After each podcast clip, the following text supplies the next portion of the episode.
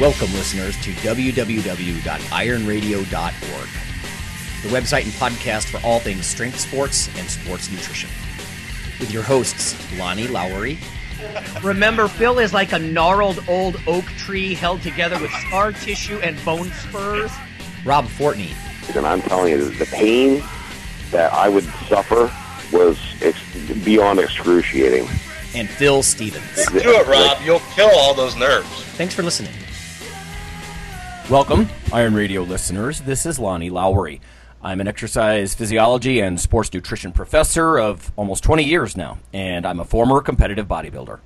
And this is Bill Stevens. I'm a strength coach. I do powerlifting, handling games, a bunch of other stuff. So, Doctor Mike Nelson, owner of Extreme Human Performance, faculty member at the Carrick Institute, and I'm actually back home as of the other day. I had to get oh, back man. for the Iron Maiden concert last night. Oh, nice. So you guys got Iron Maiden. I got nothing but, but like Bob Seger coming to town. And uh, not, Bob not, Seger not is good. Bob, but yeah, yeah. I know, but it's still it's a different level. Oh, uh, I'd yeah. still prefer Iron Maiden. I had the choice. Yeah, exactly. Uh, it was yeah. it was an amazing show. It was really, really good. Rather Run to the Hills. Oh, yeah.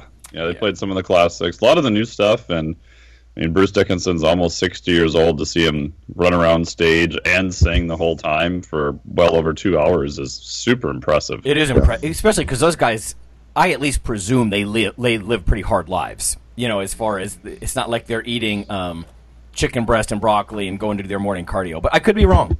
I could be wrong. Yeah, depends on the person. But even then, I mean, man, if you're doing everything right and you've got people cooking for you and you've got all that stuff, you're... Like, their tour is spread out super far, and I mean, granted, he flies their own, you know, custom plane and everything, um, but still, that's a lot of travel, a lot of time zone setup, takedown, you know, all that stuff, because not not easy. Right. Yeah. All right. Well, let's get into some. I got a bunch of news from the Institute of Food Technologists. Um, Strength and muscle sport news. I share this. We get to see them. Yeah, we're going to go actually see them for real. I was going to say, I get to share this every once in a while when they do their monthly wellness newsletter, or this isn't all just wellness. But yeah, this is where Mike and I are actually going next week in Vegas. uh, but just run down some uh, basic stuff. And I did pull some authors and actual websites just so I'm offering more uh, if you want to follow up. The first one, F D A will extend the compliance date for nutrition labeling. So the Food and Drug Administration, Office of Nutrition and Food Labeling, updated its, quote, changes to the Nutrition Facts Panel webpage, close quote, to, and they extended their compliance date. Uh, listeners, you've probably heard us talk about some of the changes in the food labels. Like they've got the calories number really large, a huge font. They've got stuff like added sugars. For example, you can eat an apple, but it doesn't have added sugar, and that was controversial and that sort of stuff. We've had guests on the show uh, talking about all these industry groups that come out of the woodwork. Anyway, they're extending that. So I don't know. Uh, it looks like by a year, if I'm reading this right. So they're going to delay that. You might not see the new food labels for a while, uh, while F D A gives these industry groups their quote-unquote guidance. Um I don't know. To me, I think it's probably more like lobbying from like the Sugar Refiners yeah. Association and stuff like that, stuff like that. Anyway, so food labels, the new ones might be delayed. Next, sales growth of U S fast casual chains dips. So this is a segment like Chipotle, right? It's fast, but it's casual. The places that kind of draw you in, but then, you know, the interior's like made of stainless steel and it kind of make hard on your butt and pushes you out kind of thing. Mm. Um, the growth significantly outpaced other restaurant segments, right, industry segments, uh, but it lagged compared to twenty fifteen and twenty fourteen. Uh, it says, from a chain-level perspective, the struggles of Chipotle had a substantial impact on the overall performance of the top two hundred fifty because it's the second-largest fast-casual chain, and its sales actually dropped by thirteen percent. In twenty sixteen, I think a lot of the food scare stuff, you know, the microbiological scare um, drove people away. But it says, look for specialty and health-focused concepts to continue to shine and move up the ranks in this fast casual restaurant category. That's from technomic dot com. Um, top two hundred fifty fast casual chains dips. Anyway, uh, next up, again, just shotgunning today here before we get to some listener questions. U S consumers consider snacks to be treats. While consumers may be growing more health conscious with their food choices, it seems there's still room for life's little indulgences. New research from Mintel reveals that top reason for Americans for them to snack is to treat themselves. fifty percent of Americans say they snack as a treat, and more than one quarter agree that taste is more important than health when it comes to their snacks. Uh, it says don't dismiss, though, that there's there is a self-care and health motivator. One-third of consumers say most snacks they eat are healthy, and over one-quarter say they are snacking on healthier foods compared to a year ago.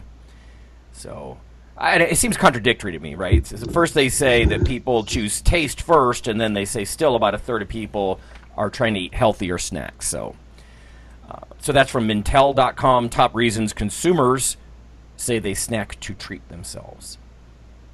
Hmm. Uh, next up, vegetarian diets may help people lose more weight than a conventional diet. So I try to be fair, not just be anti, you know, vegan here. But a new study published in the Journal of the American College of Nutrition suggests vegetarians lose weight more effectively and improve their metabolism by reducing muscle fat compared to other low-calorie diets. Interesting. Uh, there were seventy-four people. Uh, they were type two diabetics, and I think that's the important thing uh, to tease out there, because their metabolism is broken, I think, in many ways compared to the average healthy person, if you consider an average person healthy. Um, participants on the vegetarian diet ate mostly vegetables, grains, legumes, fruits, and nuts, with animal products limited to one low-fat yogurt per day. That's what they allowed them to have. Um, the conventional diet they compared it to, it wasn't a junk food diet. It, it met um, European diabetes recommendations. So uh, there's a quote here. Vegetarian diets proved to be the most effective for weight loss, says study author Hana Kahleova, director of clinical research at the Physicians Committee for Responsible Medicine. However, we also showed that a vegetarian diet is much more effective at reducing muscle fat and thus improving metabolism. So it says this may be important for people who are trying to lose weight. And this is, again, from uh, Hana Kahleova, K A H L E O V A.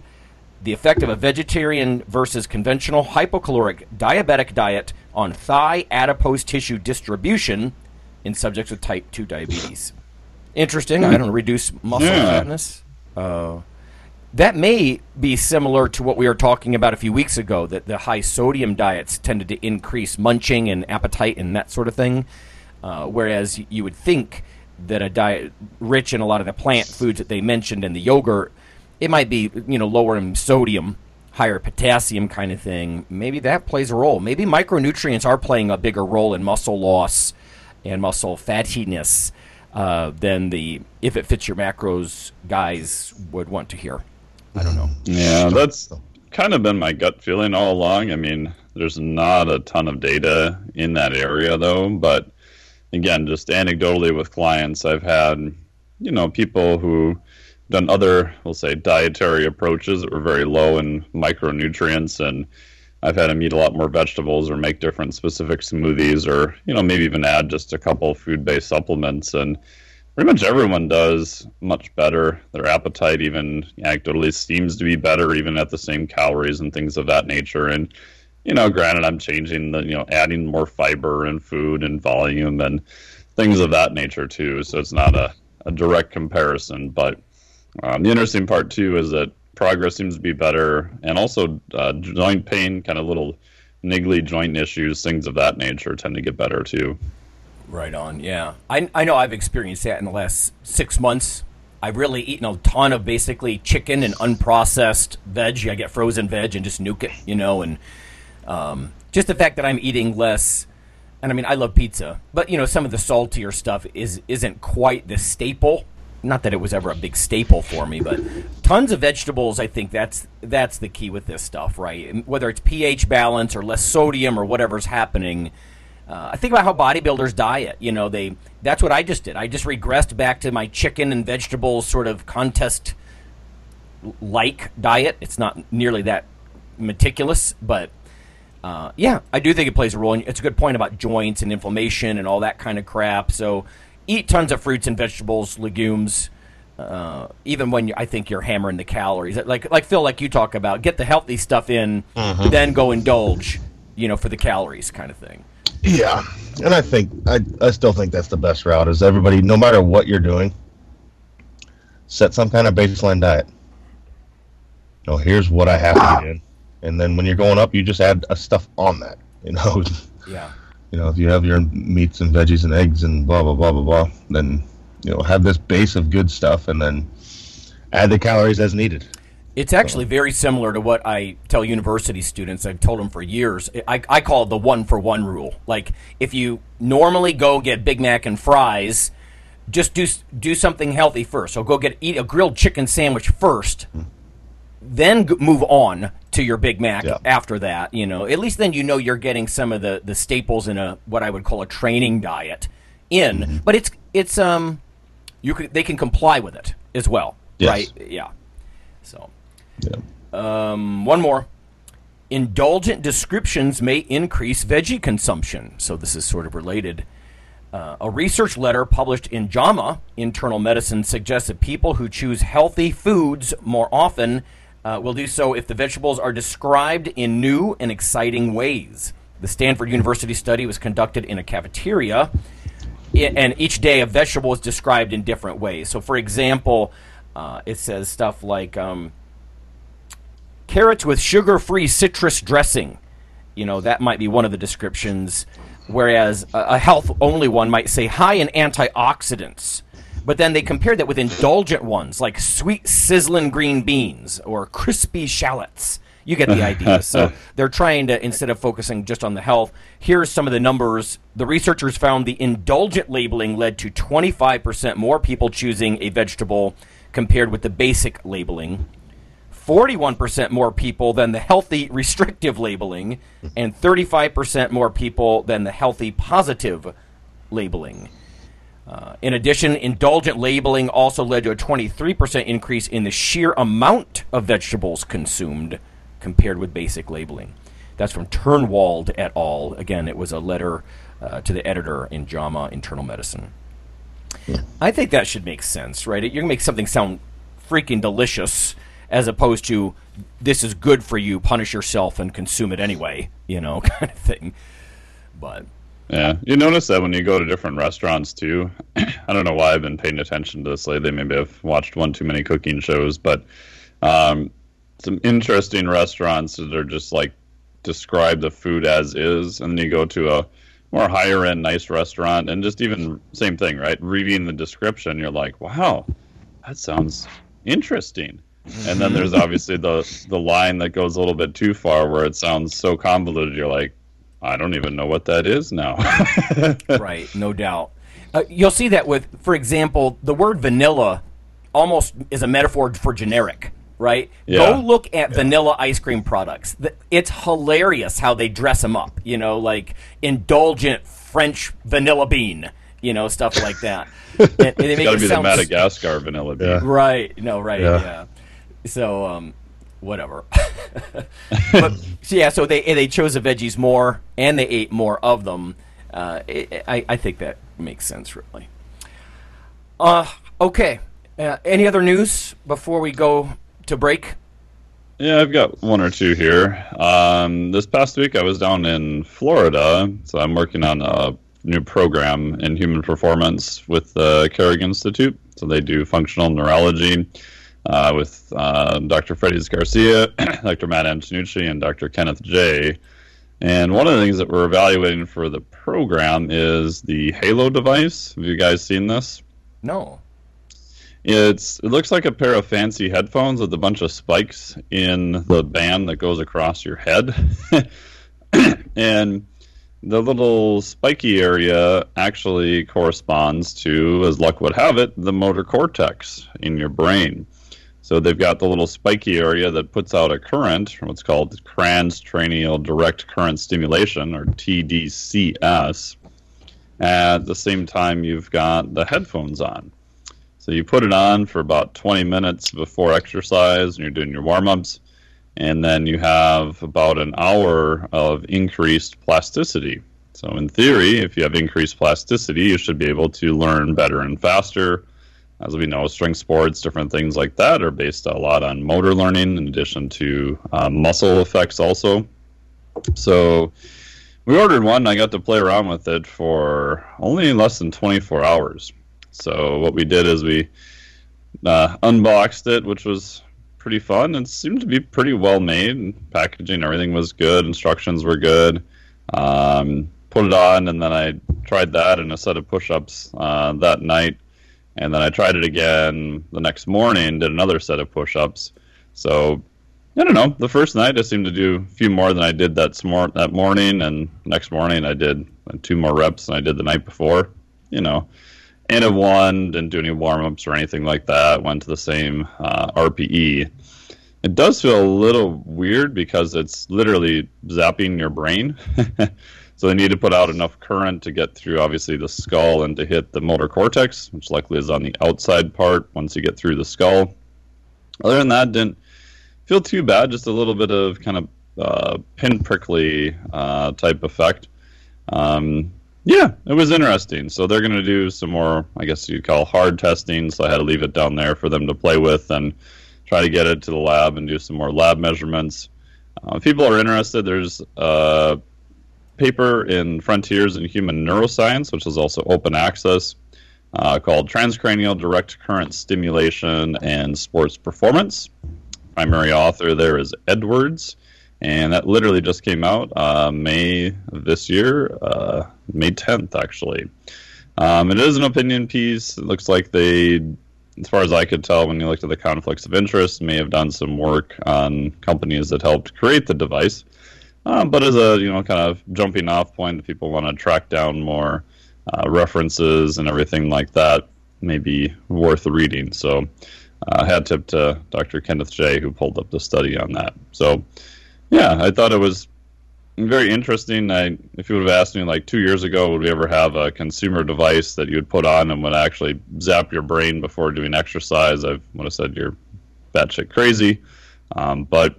When they did an interview with the guys, they said that they had in the past done uh, some work with epilepsy for an actual medical device company, an implantable device that was many years, many millions of dollars, and they were looking at doing something a little bit different. And I guess the F D A actually told them that, well, if you do a consumer-grade device, which this is, then you can get it to market like in a couple of years before anything else. So the F D A actually... At least from that statement, and other uh, people I've heard in the industry are actually pushing more and more consumer-grade technology overall, which I think is a good thing. Hmm. Yeah, I know there's some cool videos on YouTube if people want to look at transcranial stimulation of the motor cortex. There's some fun, yeah. brief educational things. Uh, never had it done though, so that must yeah that must be kind of weird. But yeah, it's. Uh, It's just an odd sort of tingly sensation. It wasn't horrible. It wasn't pleasurable. It was just, eh, not bad. Um, wasn't as bad as I, I thought it was. Um, I have some other devices here that do micropoint uh, stimulation, and uh, those hurt a little bit more than this. But, uh, yeah, so only downside is the price tag's kind of high. I think the retail price is like seven hundred fifty bucks, so it's definitely... Uh, up there in price, and I'm sure we'll see more and more data on it. But yeah, overall, I was pretty impressed with it, and it was appeared to be made nice and seemed to work fairly easy for just taking it out of the box and giving it a whirl. Hmm. Interesting. Yeah. What else you got? Is that the main thing? Uh, yeah, that was the main thing. Okay. Um, there's another opinion piece that's interesting in uh, Frontiers here in Psychology, May twenty seventeen, on Uh, how mind-body practice works together, integration or separation. Uh, last author there is Tang. It's an opinion piece, but I always find sort of the mind-body classification very interesting. And they were just giving some some different points about how mind-body practice works and possible reasons why that works.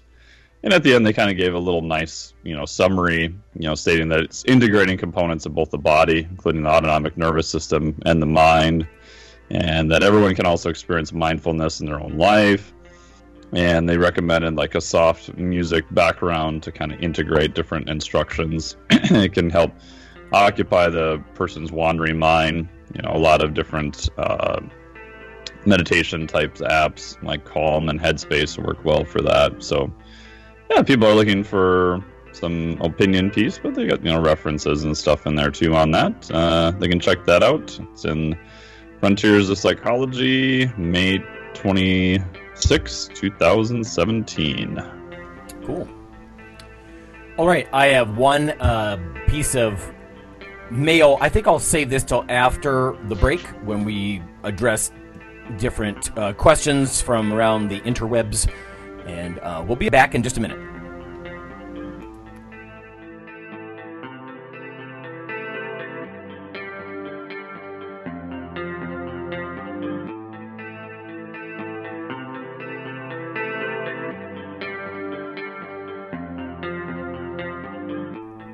Hey listeners, this is Doctor Lonnie Lowery. If you've ever had anyone critique you uh, on your protein intake as part of your weightlifting lifestyle, oh, you poor meathead, all that extra protein is going to rot your kidneys or weaken your bones or dehydrate you or give you gout or who knows what. Uh, there is a book available. You could simply Google C R C Press and Lowery. And what I've done is reach out to experts all over the world and create a book, a single compendium that you can hold up and say, this is why I consume extra protein. This can be very valuable when you're um, being quote-unquote educated uh, by various professionals on the topic. Uh, there's an enormous amount of literature in this book on the safety, uh, the effectiveness, how protein works in cells, the history of protein and weight trainers, uh, much more.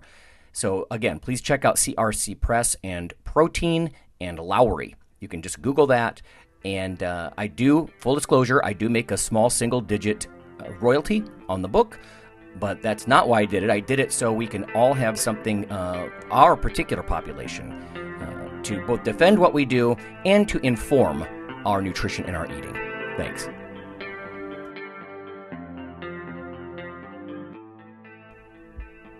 Iron Radio is, of course, primarily a podcast. But over the years, there have been technical glitches calling for backup streaming and listeners who wanted the convenience of other sources of audio content. Toward this end, Iron Radio is now simulcast and backed up on YouTube. If needed, please search Lawnman zero seven or Iron Radio from within YouTube. There's not much video, but if you like to listen through YouTube on a Roku or other living room device, there you go.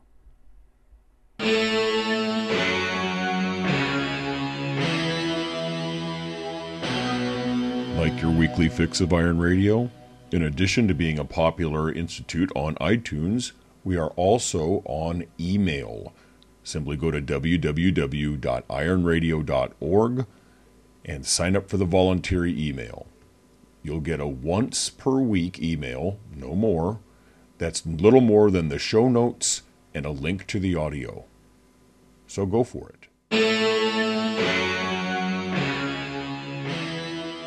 All right, folks, we're back. It's Mike and Phil and Lonnie, and we are just kind of shooting the shit today. We're, we've got news, we've got questions from around the internet, that sort of thing, a little bit of mail. Let me start with this first one. Tom sent a message to Fortress, and Rob sent it on to me. He says, "Dear Mister Fortney, I hope you're doing well. I look forward to hearing back from you on the mic when your timetable permits." Uh, that's good, yeah, so we've got to get Rob back on every once in a while, I think. "I apologize for the inconvenience, but could you please forward this to Doctor Lowery? I don't do Twitter or Facebook, uh, and I'm not certain that this type of message is good for that mechanism. Anyway, in any case, uh, he lives in London, and he's interested in sending some samples of an osteoarthritis gel, uh, pain relief gel. Uh, apparently, it's not approved in the U S yet, but it is E U approved. So, yeah, I'm curious. He says, "I'd like to send some samples." So, Tom, if you're listening, message received. Uh, I'll follow up with you. Don't hold me to this, but I think this might be a topical ketoprofen. Um, I've seen some clinical trials with this stuff, uh, registered at clinical trials dot gov. Um, I believe that's what this is. I know there's ten percent ketoprofen creams and whatnot. I don't know if this is compared to that or if this is that. So I, I apologize, Tom. I'm not familiar. Mike, are you familiar with ketoprofen at all? Not that much. I just barely know what it is, but nothing beyond that. Okay. I am interested in anything I can slap on my um, sore elbows, though. So um, he says, I've been a listener for some time. I very much understand the effort that you put into the show. Uh, and this may be a way of showing some appreciation. So thanks, Tommy. I'll, I'll follow up with you on that.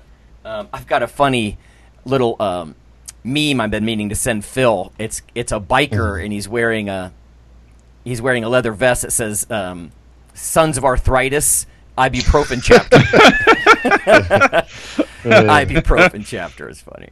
So, yeah, so I don't know. That'd be interesting. I know we probably have a lot of people. I almost think inf- joint inflammation is a...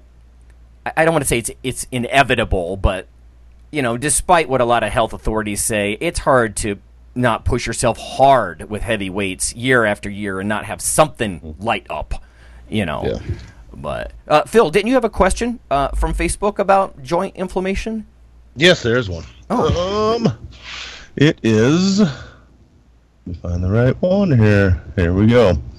Hope all is well. My wife is dealing with some nagging injuries. I suspect chronic, chronic inflammation may be at least partially to blame. Any recommendations to help combat this, or just some quality fish oils? How about that you? Would be his question. How about you, Mike? Chronic inflammation. Oh, in chronic inflammation. He doesn't say how long or anything else. Nope. Um. So a couple of things I would look at. So I, in my head, how I split it is I look at mechanical and then biochemical. So mechanical, just if they can get any type of movement assessment or just try to figure out what's going on. And obviously they'll probably have to go into someone as best if they can. And just look to see, because if you've got an irritant going on, you know, in the joint from muscles not working the way they should, or, you know, whatever you've got going on, you can do a bunch of stuff with supplements and other things, but it's that irritant is still going to be there, so it's going to be hard to work around it. So that's usually where I start first. Um, I've used a lot of stuff like R P R, Reflexive Performance Reset. I've used some P R I stuff, and you know anyone who's a good you know clinician can get you sorted out in that area, so that's helpful. Um, more on, I guess, the supplement side, like we mentioned earlier, lots of micronutrition I found works really well.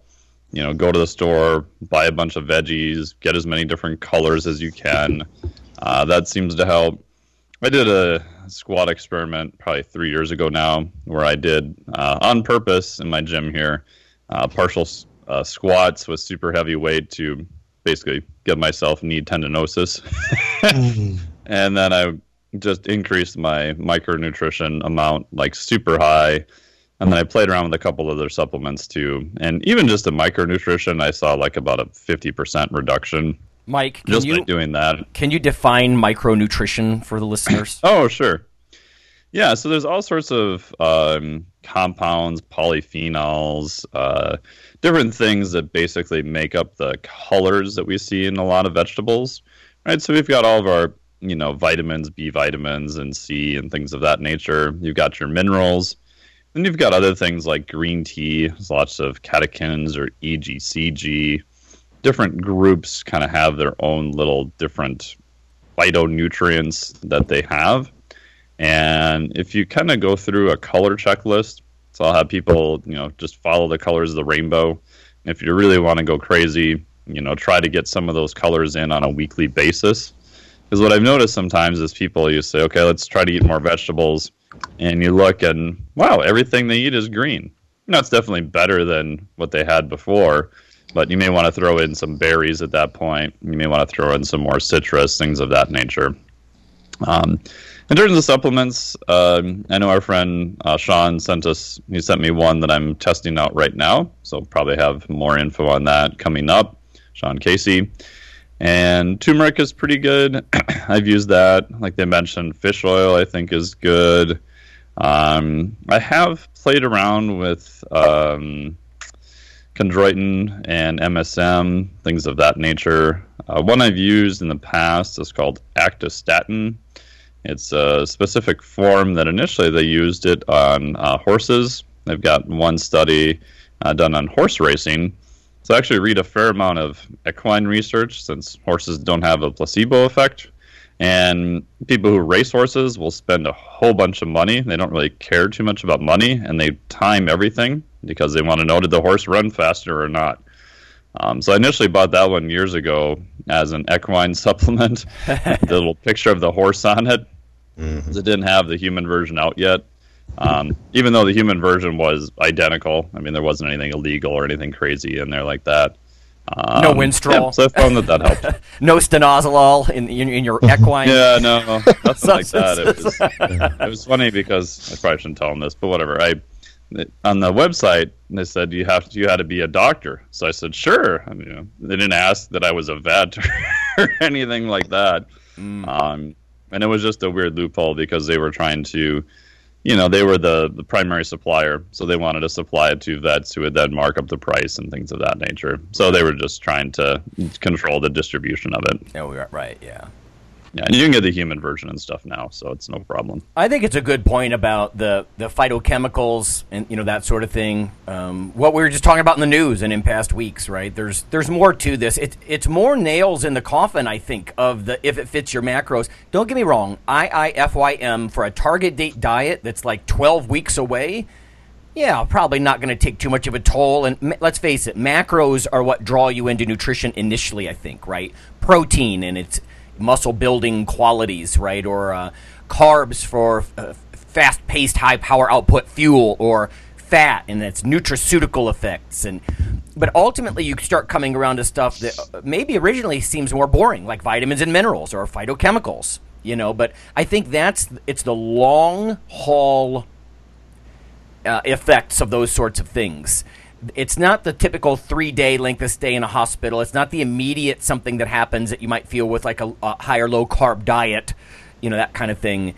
It's the inflammation and joint and soft tissue kind of repair and maintenance.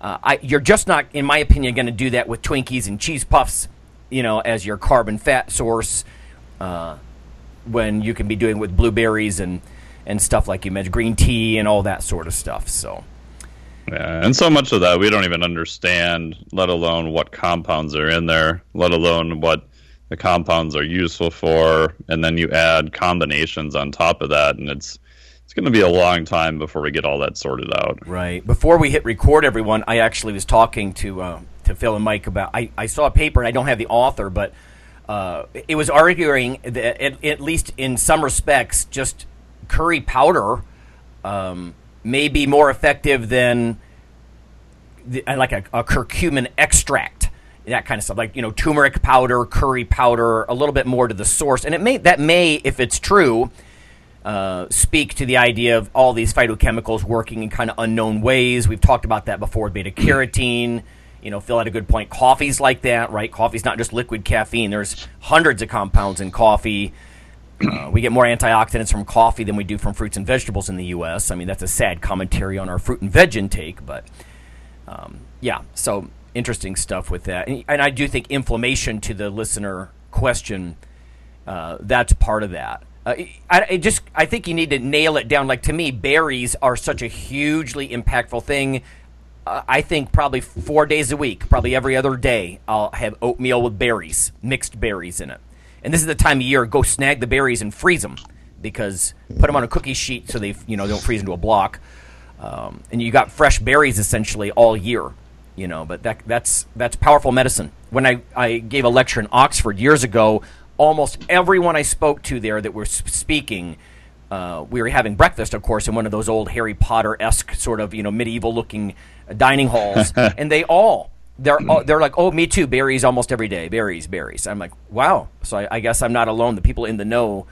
So I, from a compliance perspective, if it's too hard to think about this comprehensive phytochemical micronutrient plan, or if you're not going to work with someone, um, if you don't have any problems with berries, it, I think it's a good place to start. Try to eat those fairly regularly. Try to cook with a little curry powder here and there if you can, you know, and get away from just processed crap. But yeah, fish oils I think would be probably number one on almost everybody's list for anti-inflammatory. You got to take enough to matter, though. I take um, four triple-strength fish oils every morning. So you you can't putz around with really low dose stuff with the fish oils. But again, uh, you'd have to talk to your doctor, I guess. And one quick comment on micronutrition too. If people travel, like I was doing a seminar, I was helping out with one in Costa Rica this past year. Uh, one of their guys down there, uh, Sachin Patel, we were at this little convenience store, and he's like, "Oh, you got to try this drink." And I looked at it, I'm like, "God, this looks horrible." And it was, I think, uh, coconut, like super high amounts of turmeric because it was bright yellow. And they put like cardamom, cinnamon, uh, black pepper, and a couple other things in there I can't remember right now. I can't remember the name of it either, but it was a, a drink that you could buy like pre-made in the store that I guess a lot of the locals drink. Mm. And you, later I was looking at the label and thinking, huh, well, that's a pretty cool way. Maybe you get a little bit more absorption of the turmeric compounds. You get a lot of other micronutrition from, you know, the spices and things that are in there. Sounds like chai, um, so. Almost like a chai. It was, you know? It was almost like a chai, but with turmeric. Yeah. Um, But yeah, I always find it interesting that if you kind of seek out more local food when you travel, that a lot of it tends to be very micronutrition rich too, if you go back far enough in time. Yeah, compared to the U S, we're like the yes. you know the evil overlords of nutrition here. Yeah, the food industry. You know, this sounds maybe gross, but and I was doing it specifically for the turmeric. But I went to a local Indian grocer. You know, little guy from India. He's got this little setup here, and you can tell it's authentic because everything's like.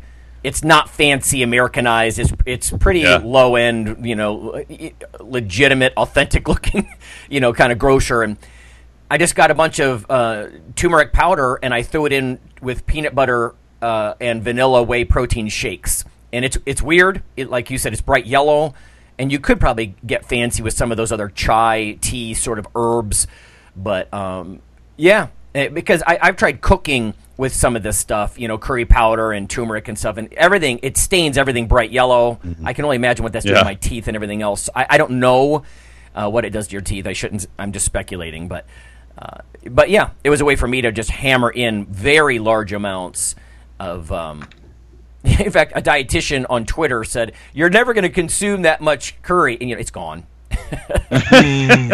So yeah. Watch me. Yeah, watch me.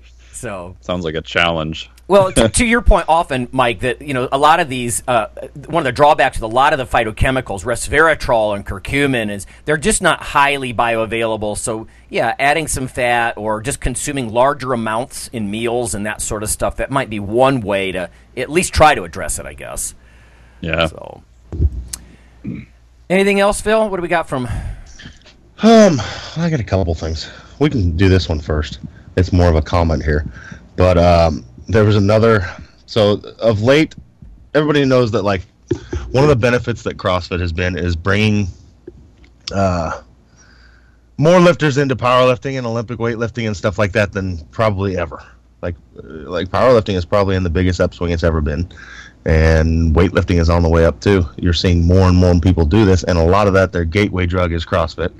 That's mm-hmm. what I kind of call it now. Well, now they're coming in and lifting in U S A W meets and consistently getting popped for drugs. Oh. So we had another one. Another another uh, girl that lifts in, in CrossFit competition. And I don't know, the, the higher-ups are saying that maybe they think the testing in U S A W is the same as as the testing in CrossFit, but uh, it's not working out well. So. Oh. Yet another one popped, and not only was she, basically she went and did a meet, they tested her. In the time that test was being processed, she did another meet, they tested her. She got popped at both meets. Oh, jeez. So, an eight-year ban, four four years for each test. So there's a bunch of people in U S A W that are like, knock this off. You know, you're you're hurting the sport. Right. It's already in it's already in a bad spot with all that back testing. Oh yeah! At oh the, right. At the yeah. at the edge of just getting booted from the games, right. And they're like, "You're gonna like be the final nail in the coffin if you guys keep doing this." Are so. They technically bad, Phil? Are the CrossFitters huh? are they pretty good when they enter the U S A W kinds of things? Or uh, I know? mean, there's some that have that have transitioned over that are extremely well, like you technically know, good, extremely yeah, great good lifters. So, yeah. um, like I think Maddie Rogers was originally in CrossFit stuff. And that's how she found, and now she's like one of our number one lifters. Okay. So, mm-hmm. um, yeah, I think they come in and do well, but it's uh, it's realizing you just can't do that. You know what? This sounds very. Let me ask you. you know? This is this sounds very naive, and I, I know you don't want to paint with too broad of a brush, Phil, but uh, are drugs sort of um, quite prevalent in CrossFit? Because when I first started watching CrossFit, like when I saw uh, on television, like competition, I was stunned. Uh, like the girls have apples for traps, you know, and yeah. I'm like, okay, that's is... not clean, right? Now, I'm not saying they're all yeah. like that, right? But is yes. there a lot of that? 'Cause this almost suggests there is. Well, this is, you know, mainly purely anecdotal evidence and just hearsay. But from what I know, yes. And it's one of those deals where if you're in the good graces of H Q, it kind of gets swept under the rug.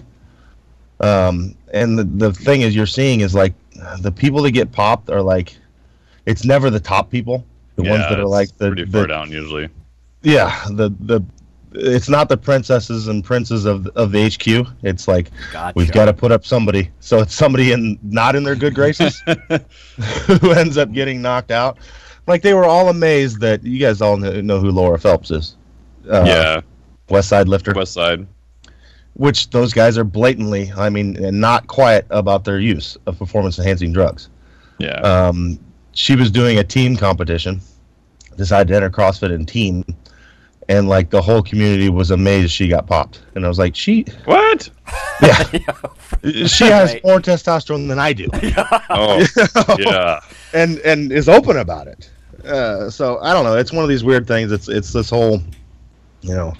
It's funny to me because they're, the community as of itself is very like paleo and nary a gram of gluten will cross my lips. But these Anavar tabs are great. You know, yeah. It's like they, they yeah. preach this totally healthy lifestyle, and all these people watching it and following CrossFit are are very much into that. And then they're they're surprised that uh, somebody would be on performance-enhancing drugs.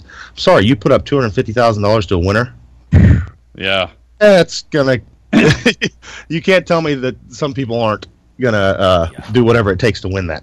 Yeah, you know, that's and that's with any competition. Oh yeah, and that's not just CrossFit. You could yeah. easily, I mean, I could give me half of that, and I could easily live for a year. Eat like yeah. well, you know? And I, I could just go train. You know, so um, it's it's just kind of funny, and then. I don't know. I think you're seeing these people, like I said, they're coming in, well, I'll do U S A W. I didn't get I, – I was okay in CrossFit. Well, the the testing is kind of a joke. There's no out-of-season testing. There's no – so it's just, uh, you know, in-season and if you get called upon type of thing. So if you know anything about use, you know, basically yeah. they, they've got all year to do whatever they want. And then, well, maybe I'll clean up for the games. Right, taper you know, down. Type yeah. thing. Yeah. Mm-hmm. Hey, so. Well, now to be fair, uh, because I'm not really in the CrossFit world, and I know what you're saying. It does seem a little hypocritical with all the disip- discipline and the sort of bravado and the health. Is there? I, I got to think though. There's a distinction between the everyman who just goes to his local CrossFit box and trains, oh, yeah. and and you know you're you're not necessarily going to see drugs until you get to the elite stuff. Yes, right? Is that yeah. fair? Yeah. No, I'd agree. Well, and I think probably there is some at the local level too, but I think that the crazy thing is, is that like in powerlifting, when I look up to some of the best lifters, uh, most of them are out about it.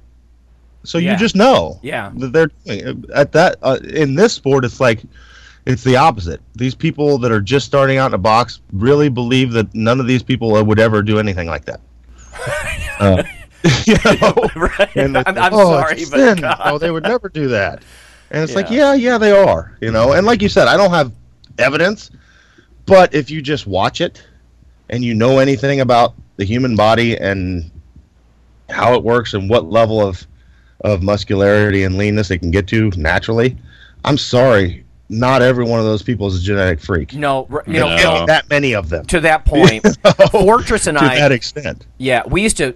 We were backstage at so many national and pro competitions in bodybuilding that you get to the point, and again, I can't really support this except to say experience, right? Intelligence yes. guided by experience. Yes. Yeah, you cannot just tell who's on. You can tell what they're on with a fair degree of accuracy, you know? Yes. This guy looks like he's on Winstrol. That is not the same look as someone on testosterone and anthate, right? Or DECA. Yes. Or, yes. And you could kind of see that, and then when you add the performance cues with it, yeah, mm-hmm. I mean, you'd have to be naive not to be able to Yes. you know, understand no. understand some of this. Yeah.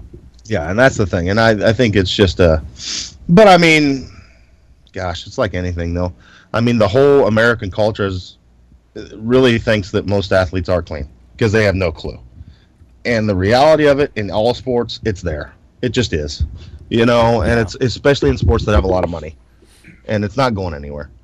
And yeah. it, it just amazes me that people are like, oh – I can't believe Barry Bonds was doing that. Well, yeah, look yeah. at his contract. He has millions and millions of dollars. He just extended it four years and made, you know. Yeah. Now his grandkids don't have to work. Right. You know? Right. Another generation. So, you, yes, you know what? I think know. it's it's a dichotomy. It's sort of this bimodal thing where people either are so naive. They're like, oh, he looks so fantastic. How does he eat and train? You know, I mean, I've actually known guys that were pretty high-level competitors. That was their slap in the face against naive people, right? They'd, they'd yeah. be like, they'd say, how do you know, what do you do? And they just look at him with an evil grin and say, hard training and proper nutrition, you know, and yeah. almost like mocking them. But yeah. but then there are the other people, I think they're equally clueless, and they think, oh, that guy's just on steroids. You know, yeah. a, as if yeah. everybody no. who's amazing, like if you could just take an injection or pop, like you were, to your point, Phil, pop some Anavar, and then yeah. you're amazing, that's equally yeah. stupid. So people are either in the camp that they're so naive they think all their heroes are not using, or they that's their excuse for everything. Oh, he's just for on everything. Steroids. Yeah. Oh, well, like I'll any tell you of what. My girls that pulls over three hundred. Exactly. Oh, they're on drugs. No, right. they're no, they're not. It's like you know, they just work really hard. No, right. You know? It's like, listen, smart so, ass, here's Three yes. bottles of Anavar tabs, go for it. You know, yeah. sixteen weeks, we'll see what you've got. I bet it's yeah. nothing. I bet it's nothing. You know what I'm saying? You're, yeah, you're you're gonna have you're gonna be like a poster child for side effects, and you're still not gonna be a champion. Yes. Or so, something. anyways, I anyway. mean, I guess the commentary on this, the best commentary is like, oh, what's? Uh, it, it's gonna be interesting to see the outplay of uh, of weightlifting as an Olympic sport with all this testing going on. I mean, there's just a lot of people being popped of late. And if they were like, they almost kicked wrestling out of the Olympics. Yeah. It's a bigger sport than, than weightlifting by far, as far as how many people do it um, and, and the viewership. So uh, right. who knows? It might be in trouble uh, if they keep, if they keep digging, which we've talked about before. I think that in and of itself is stupid. Um, because they're just putting, they're kicking themselves in the butt. Oh, they're soiling but, athletics in yeah. general. Yeah. Yes, they're going back eight years, and it's like, uh, you guys are opening a, you're opening a can you might not want to open. No. Because you're gonna find out that all sports are just riddled, and then everybody's gonna, it's gonna, hey, the person in third, fourth place is now the winner. What's the book? So. There was a, a famous book about how ev- how bad it would be if we had one hundred percent transparency. I can't remember what the yeah. name of the book is, but this is a good ex- another good example of that. Kelly knows. I should I should ask her. Um, but yeah, that was the idea of this author, right? Like, let me let me paint you a picture where everything is completely transparent, and we'll see what the world is like. It's it, you, like everybody doesn't want audited on every single thing down to. It doesn't mean everybody's dishonest. It just means there are some things. Like you're saying, Phil, it's it, it, it does become. I don't want to sound like uh, Trump has lately with you know every, oh, it's a witch hunt, but sometimes it does become a bit of a witch hunt in those regards. And and if the rules were different on that day back then, like we've said before, it, it, it's almost a, a context switch. Like you can't apply different rules. That that wasn't the rule of the day. That's yes. what happened on that day. I, I don't, yep. I, you know, you. I'm not condoning or or um or condemning anything. I'm just saying you're you're trying to retro apply stuff that yeah, that's a yeah, and it's not saying those people were right, but they passed the testing of the time. Just let yeah. it be, you yeah. know? Yeah. Uh, because if not, they're going to go back to nineteen eighty or whatever when D'Anabol came on the scene. It's just everybody's going to be, let's test all the way back. Well, yeah. everyone fails, yeah. so we just got to redo the nineteen eighty-four Olympics. Right. Yeah, right. I mean, yeah. I'd, I'd love to see a study that would somehow look and say, well, if we just test you on the day of and call it good there, or we go back eight years Yeah. Is going back eight years really going to deter that many more people from doing it? Uh, I no. I kind of have my doubts no. on that. Exactly. Yeah. So yeah, when three quarters, happen, I think, but... of like almost all the Tour de France guys suddenly are illegitimate oh, yeah. and popped. Yeah. It's like, well, we're we're left with essentially no sport. Like there isn't mm-hmm. even a sport of, of of cycling now. Now what are we going to do? Yeah. So exactly, you're going back that many years and stripping titles, and you know the fact was they still had that fame for eight years. And as an Olympic athlete, pff, you're lucky if you you're lucky if you let's say you win a gold and people know who you are for a year. Yeah. So your fame's already done by the time they retest. You know. Yeah. So. Yeah. And like you said, like with the Tour de France, how far do you go back, right? So now you're at, you know, twenty-third place. You're now the the, yeah. the winner. Yeah. You were a day, a, a twenty-four hours behind, and you won now. So, anyway, it was kind of interesting. But our next question is, which I'll just touch on briefly. I got to go here in a minute, but yeah, yeah. Uh, we had a guy. He's got a powerlifting background. He's now getting into throwing, so shot put, Highland Games, stuff like that.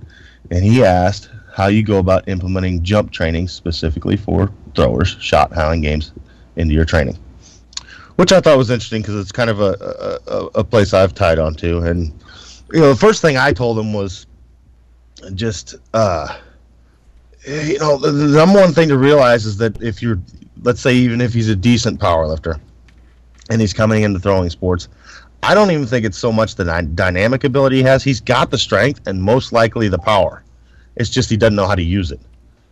So the, the number one thing he needs to do is just throw more. You know? Yeah. Because it's not just it's uh, throwing isn't just dynamic power and, and being able to display display your strength. It's in a very technical way. Yeah, skill. And that's what he lacks. He lacks the skill. He doesn't lack the uh, the power output. You know, it's it's learning how to do that in the right way. You, you know, you come in from a very uh, a single plane sport into one where now you're running in circles. You know, it's totally different than the squat. So I mean, yeah, I think some jump training and things like that can can benefit maybe in your warm up. But other than that, I mean, I think you just need to get your gym time down for a while, and your your field time up. Practice. You yeah. know. Your strength is there. That's I know plenty of people. I've got one in my gym who's a, he's a this is second year as a lightweight Highland Games thrower, and he's doing okay. But he goes out there and realizes he's stronger than everybody else he's competing against and losing to. You know, he's literally stronger than them. So it's like eh, maybe we just need to throw a lot more. Right. You know, and that's that's the number one thing I think. Um, And, and I, again, I'm not saying that speed work, jump, box jumps, and even like uh, for Highland Games, what I told them was, you know, jump training's great, but you're talking like a sixteen pound shot in, in Olympic throwing or high school, collegiate, whatever, compared to like a fifty-six pound weight. Highland Games yeah. is heavier. It, it, it's mm-hmm.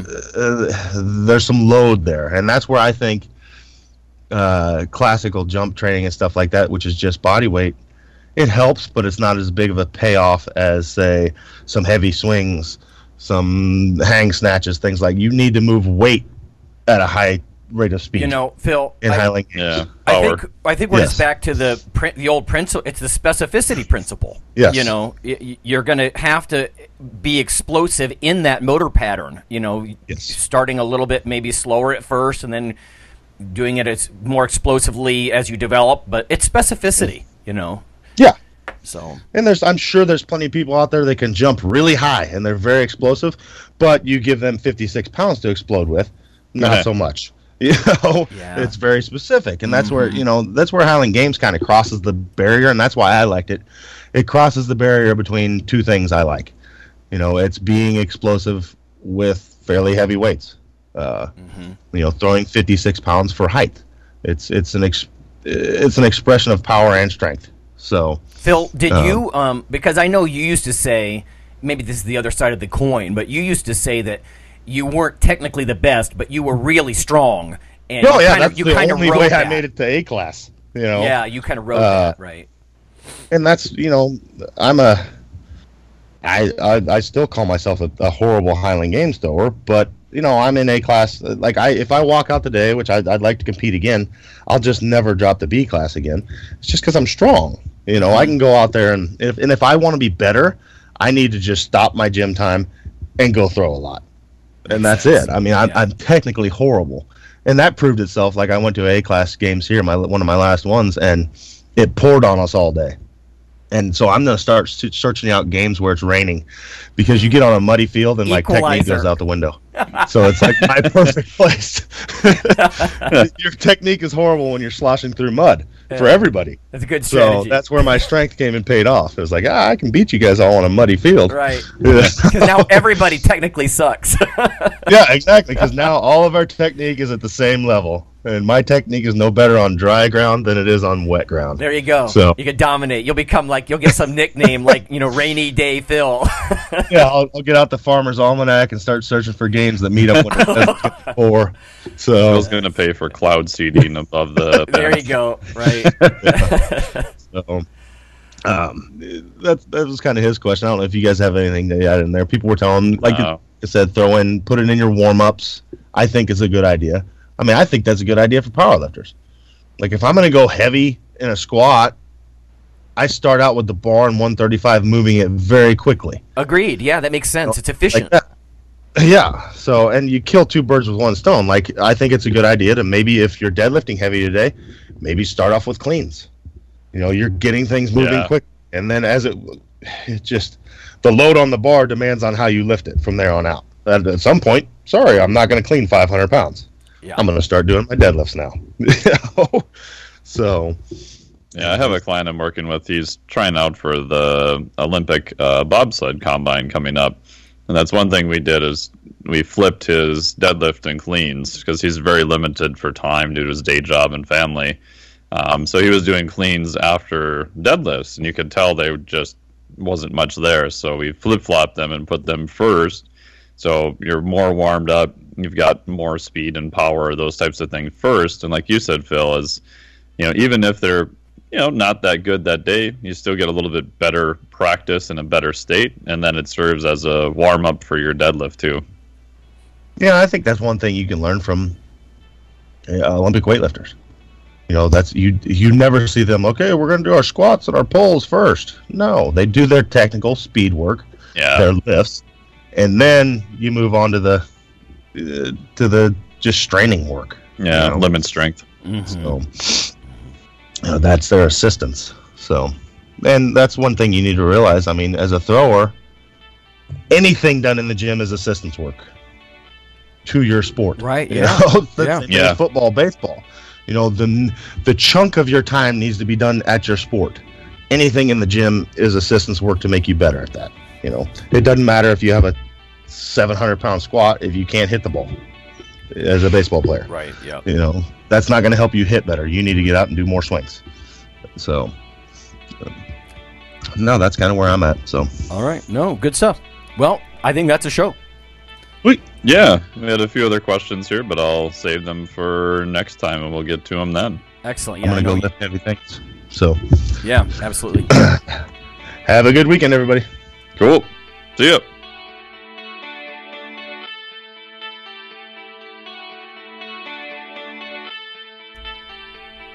Hey listeners, have you seen the store at iron radio dot org? There are three halls in the store, one for Phil, one for Fortress, and one for myself, Doctor Lowery, and they're thematic. So you can go into our Halls of Iron store and choose based on your goal. If you need something to learn or read or something nutritional, you can look in my store. Uh, Lonnie's store. If you want something about injury prevention uh, or competition, then take a look at Phil's Hall of Iron. And if you want something about motivation or daily training, Fortress's Hall has what you're looking for.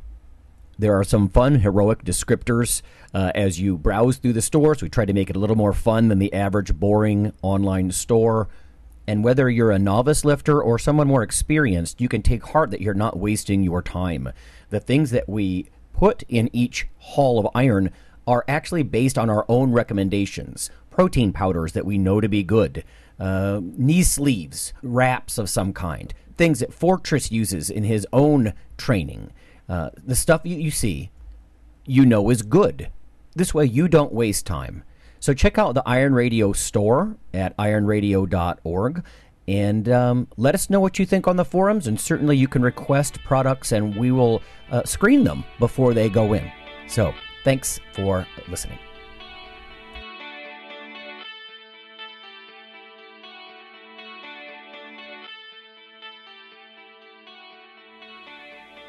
Iron Radio is accepting donations.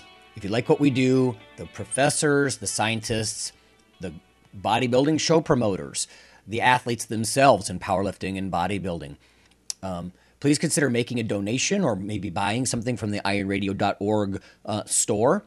Uh, we also are accepting supporting members. So for four dollars a month, which is frankly less than the bank sneaks out of your account in fees, you can step up and support a form of sort of public radio for the bodybuilding and powerlifting and strength community. The Iron Radio podcast and all of the audio on iron radio dot org is for informational purposes only. If you're interested in starting a diet or exercise program, it's important to check with your physician. Also seek the help of registered dietitians, athletic trainers, and qualified exercise physiologists in order to make the progress that you need.